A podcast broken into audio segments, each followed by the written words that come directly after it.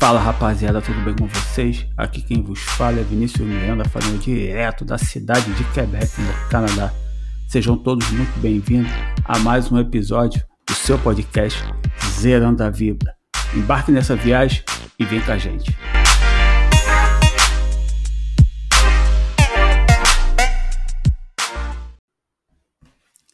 Fala rapaziada, bom dia, boa tarde, boa noite. Aqui quem fala é Vinícius Miranda, direto do Quebec, mais uma vez, para tocar aquela ideia legal com vocês.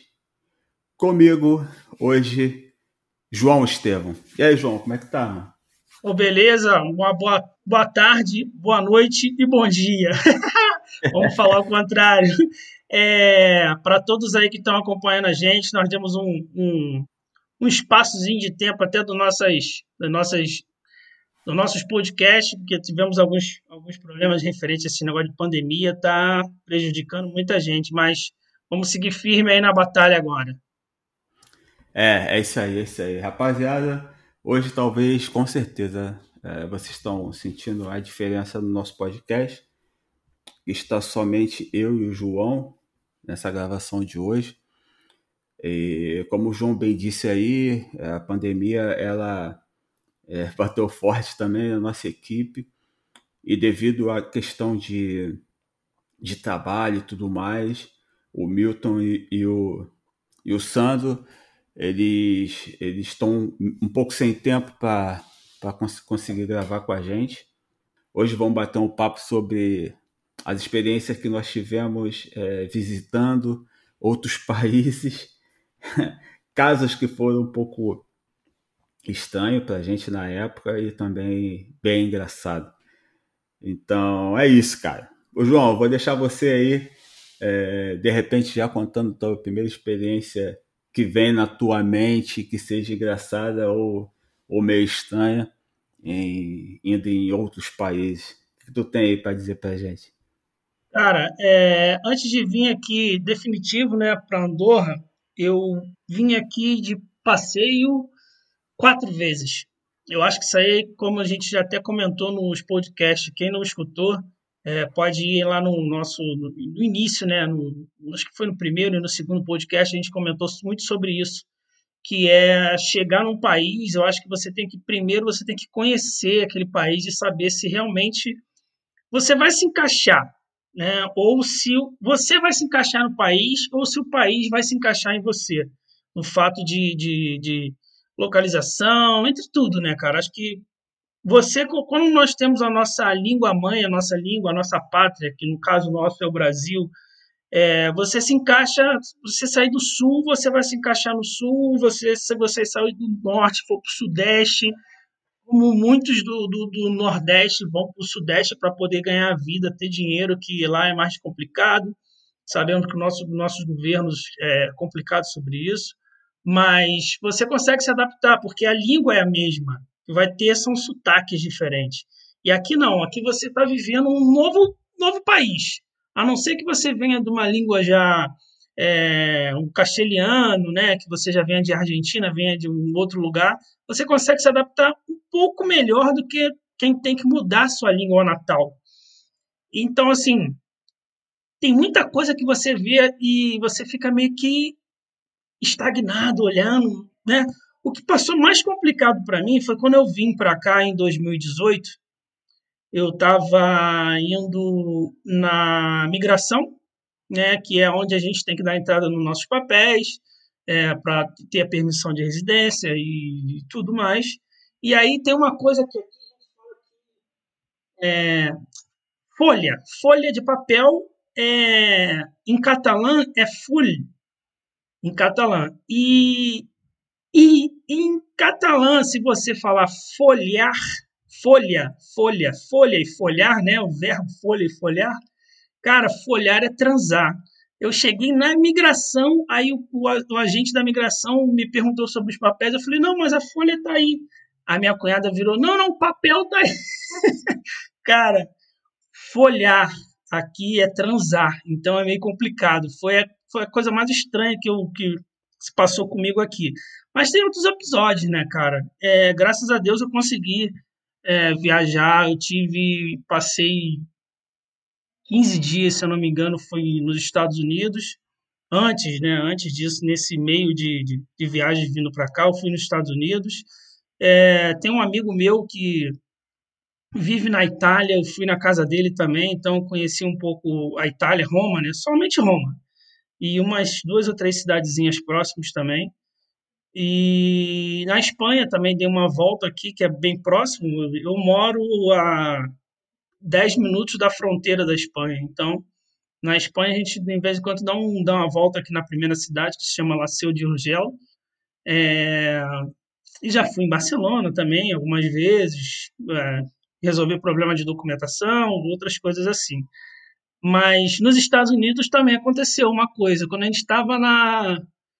Na, para quem nunca viajou, cara, a entrada nos Estados Unidos é o lugar mais tenso que existe. Mais tenso, porque você, no Brasil, você já tem aquela tensão toda que você vai lá na, no consulado para você pe- ganhar, né, ganhar ou pagar, você paga por isso, né? É, para você tirar o seu visto de, de turista, né, ou qualquer outro visto que você for pedir, de estudante, de qualquer outro visto, você tem que ir primeiro no, no país, né, na, na migração lá, lá no, quando, aí você já é meio tenso aquele momento lá. Para quem nunca foi e está pensando em ir, aquele momento que você passa de uma porta e senta nos banquinhos e você olha aqueles guichês, que aqueles agentes da migração está lá olhando para a sua cara. E é ele que vai dizer se você tem permissão de entrar ou não no país no qual ele representa ali. É muito tenso, cara. Muito, muito tenso. Mas depois que você sai daquilo ali, cara, aí, quando você consegue, é uma, um alívio total. Então, assim, depois que você entra, no, você entra num voo, passando tudo, você entra num voo indo para os Estados Unidos, quando você...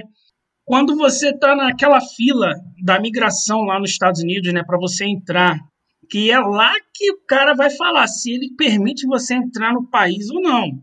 Então ele vai fazer uma entrevista com você, né, cara? Para onde você vai, o que, que você vai fazer, se você tem dinheiro, se você tem cartão.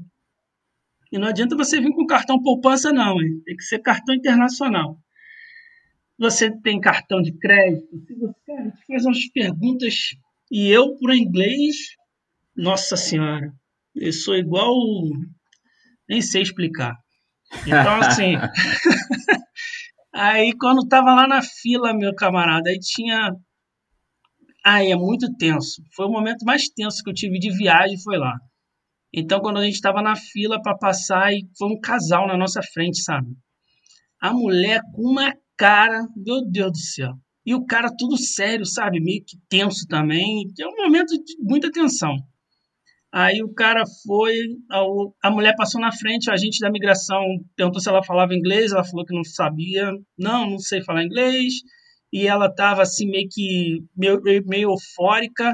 Aí o cara foi fez umas duas perguntas lá para ela. Ela falou que estava lá de passeio, que ia conhecer os Estados Unidos. Mas falando em português, né? Nem espanhol a mulher falava, falando em português. Mas deu para ver que o cara que estava com ela, não sei se era marido, o que que era, estava tava no intuito de, sabe, aquele intuito de tensão mesmo. Aí ela foi, o cara perguntou se ela tinha é, money. Aí ela virou, sim, sim, muito money, muito money, cara. Aí eu ria muito, a gente estava rindo muito. Aí o cara foi carimbou o passaporte dela para entrar. Cara, aí ela saiu entrando, sabe? Saiu entrando. Como eles são um casal, eles não podem, eles têm que sair junto dali. O cara não tinha carimbado o passaporte do, do, do, do rapaz que estava com ela, do cara que estava com ela. Ela saiu entrando, tipo assim, já passou da cabine. Aí ele, ó, mandou a mulher voltar. Aí, porra, ele falou alto, mandou ela ficar ali enquanto não liberasse o companheiro dela. E perguntou se, ela, se eles estavam juntos. Se estavam juntos, eles tinham que ser liberados juntos. Cara, foi meio tenso. Esse foi um momento tenso. Um outro foi quando eu fui em dois mil e dezoito, dezenove, dezoito.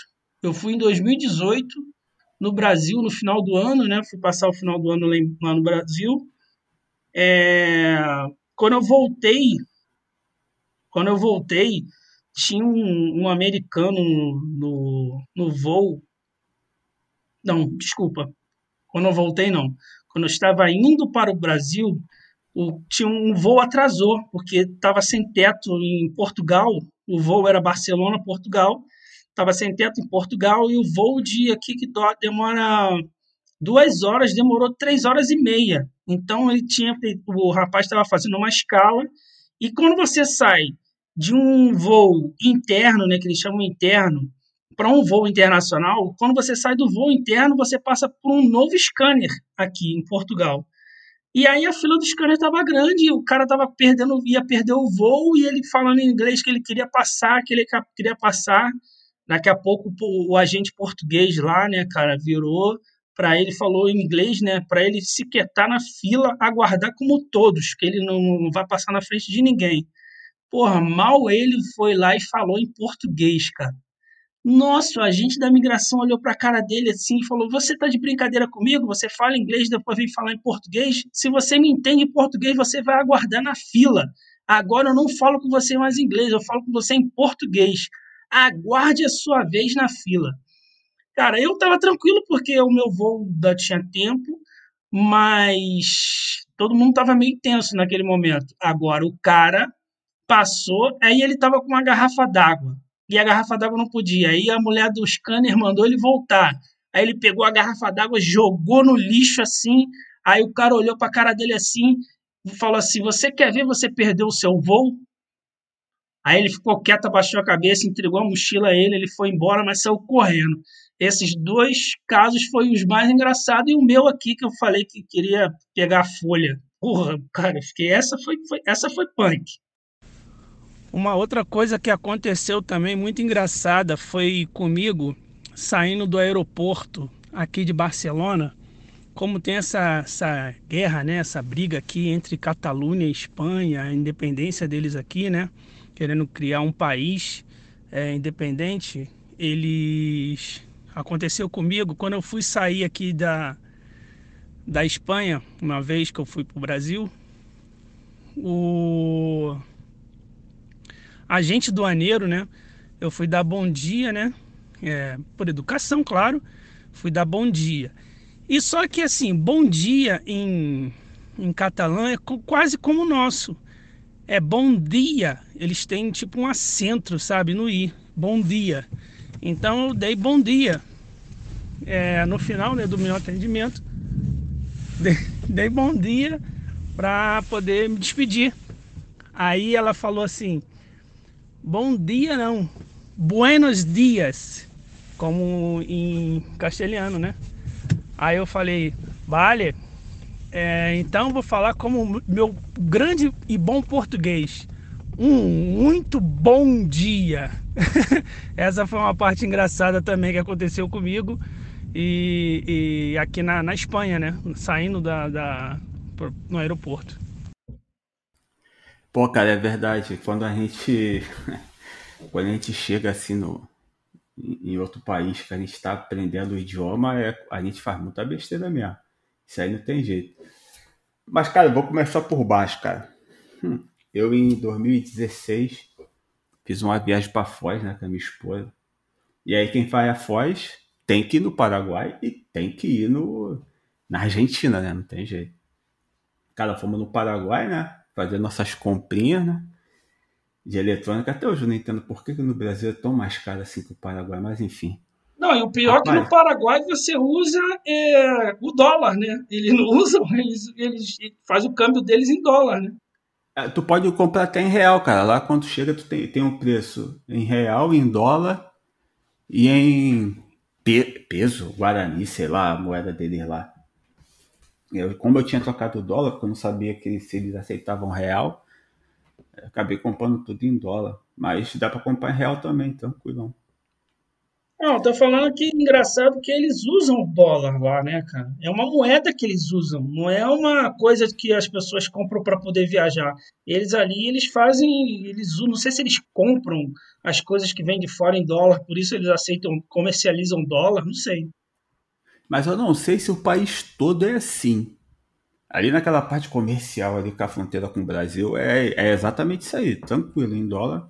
Mas eu não sei se, se, se o cara entrar mais e mais pro, é, pra dentro do país assim, se a moeda ela continua sendo muito usada. Eu não sei, porque eu só conheço a parte turística ali do, do Paraguai. Cara, eu fui num shopping ali no Paraguai, que eu tava querendo comprar um, uma peça para um equipamento eletrônico que eu tinha em casa. Porque eu não tava querendo descartar o, o equipamento eletrônico, né? Aí tem um shopping, acho que esse é o nome do shopping. Aí lá embaixo, numa, loja, numa das lojas que vende eletrônica e tal, eu perguntei pro rapaz lá se ali vendia, se tinha alguma loja que vendia... É, peças, essas coisas. Aí o cara falou, ah, tem sim, lá no, sei lá, no quinto andar, loja tal, tem.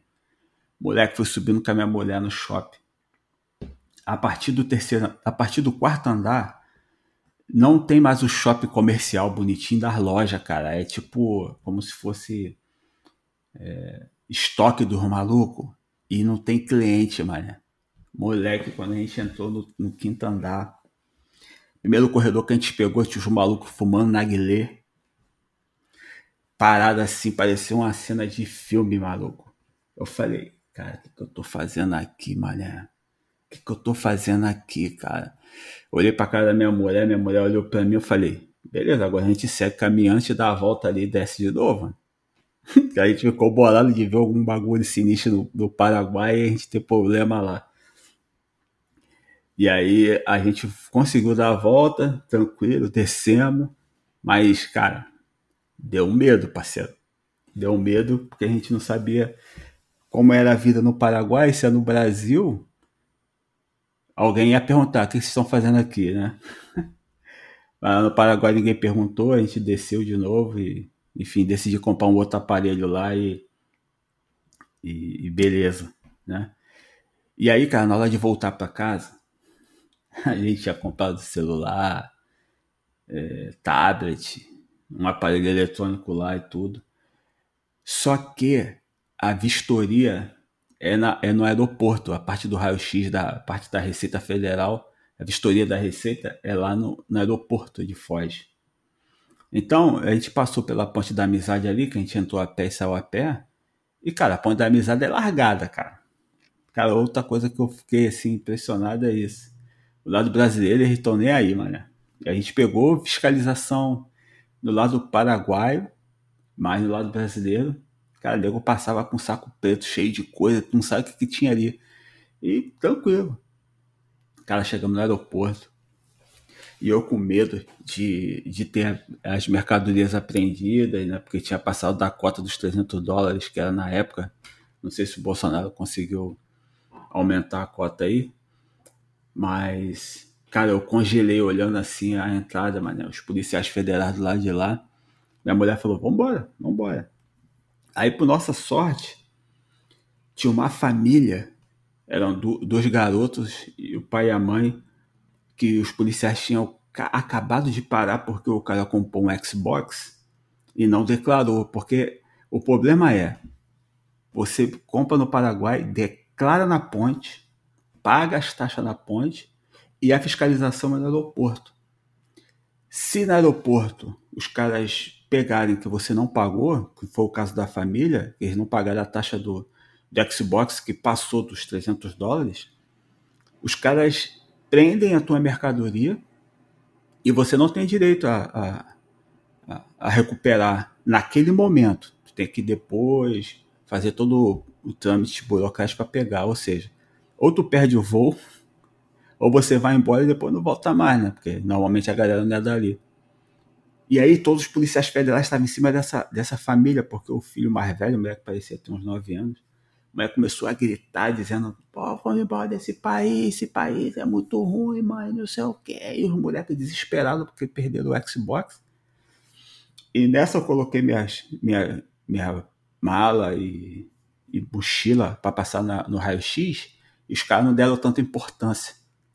E aí a gente passou ali por esse raio-x levando nosso, nossa mercadoria sem, sem ter grandes preocupações, né? É, um outra, uma outra experiência engraçada, cara. Eu perdi a minha esposa no México.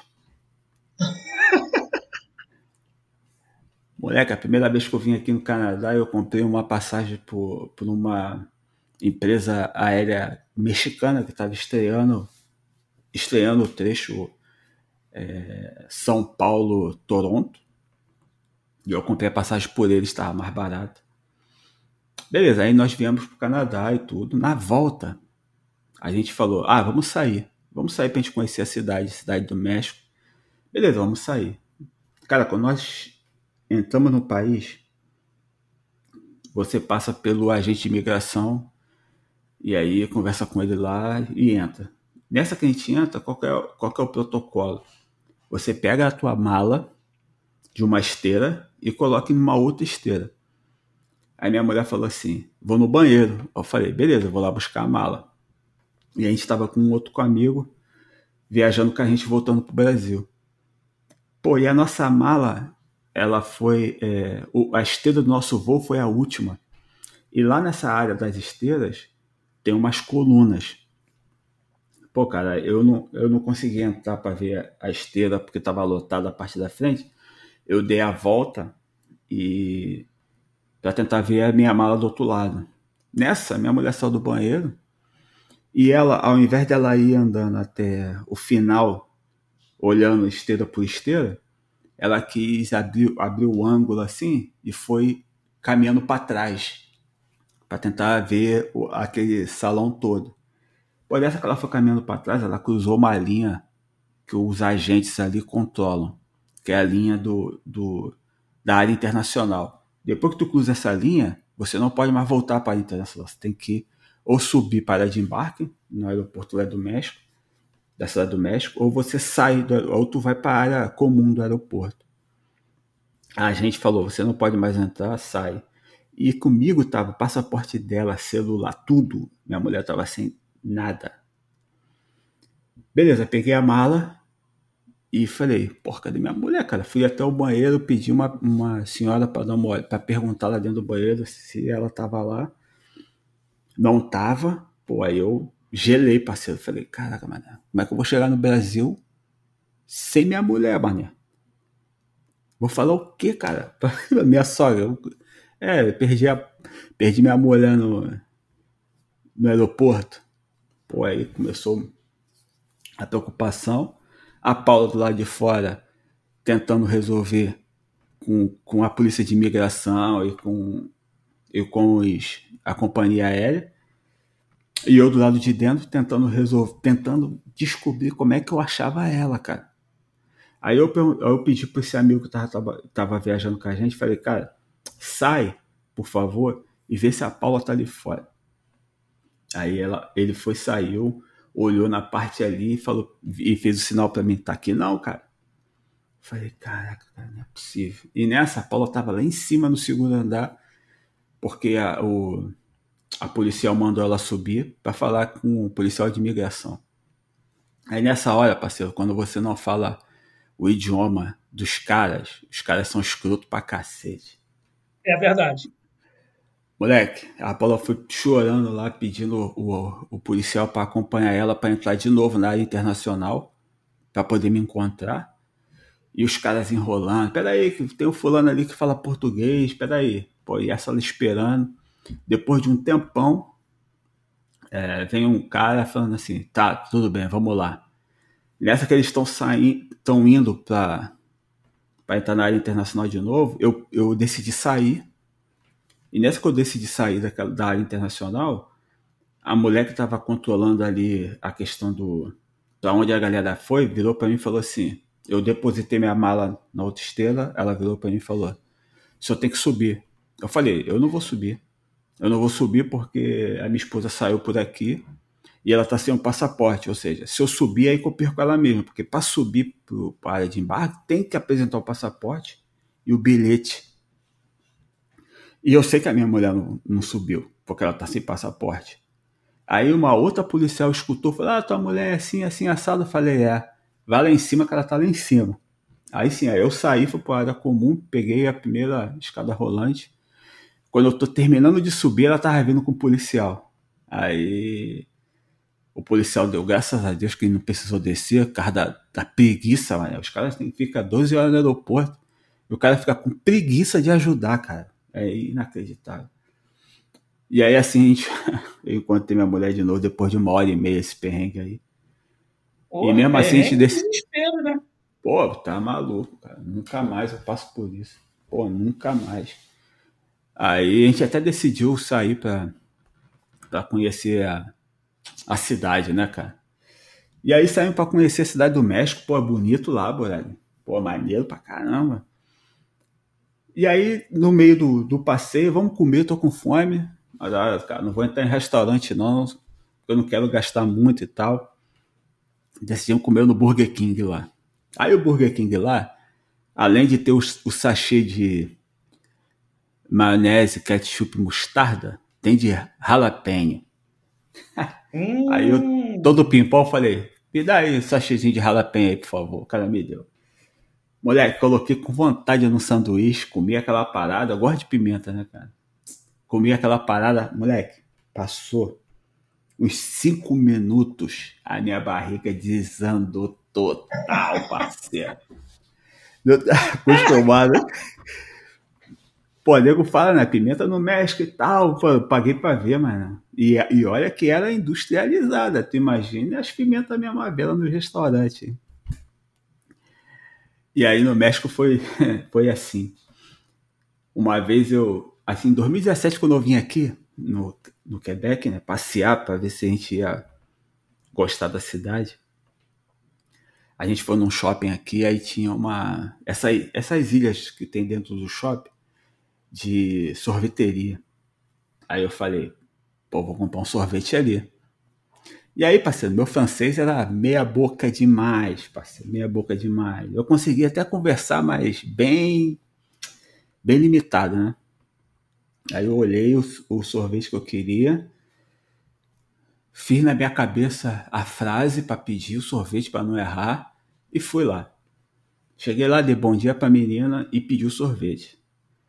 Ela cismou de conversar comigo, mas ela não era para ela conversar comigo, cara. Eu não tinha francês para conversar com ela.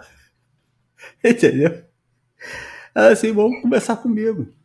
Aí ela me fez uma pergunta e aí eu, com vergonha de dizer, desculpa, não entendi, meu francês não é bom. Eu fiquei com vergonha e falei pra ela assim, tá bom, eu vou pensar, depois eu volto. Pô, olha só, cara. Aí eu saí dali, não comprei, contei pra minha esposa, ela riu pra caramba da minha cara, né, cara? Porque a gente se diverte nessas horas. E aí depois é, ela falou assim, tu imagina, Vinícius, se ela perguntou assim, se ela falou alguma coisa contigo assim, tipo, oh, hoje tá bonito, né, tá quente, tá o sol, tá lá fora, e aí você respondeu, não sei, eu vou pensar, depois eu volto. É, deve ficar muito estranho, né? Deve ter ficado um pouco estranho essa parada. Muito obrigado, galera, por ter ficado conosco até o final. Lembrando a vocês que para manter um contato conosco, basta enviar um e-mail para zerandoavidapodcast arroba gmail ponto com. Não se esqueça também de ativar as notificações do seu player de podcast favorito para que você possa ser notificado para os próximos episódios. Esse episódio fica por aqui. Agradecemos a audiência de todo mundo. Valeu, um abraço, tchau!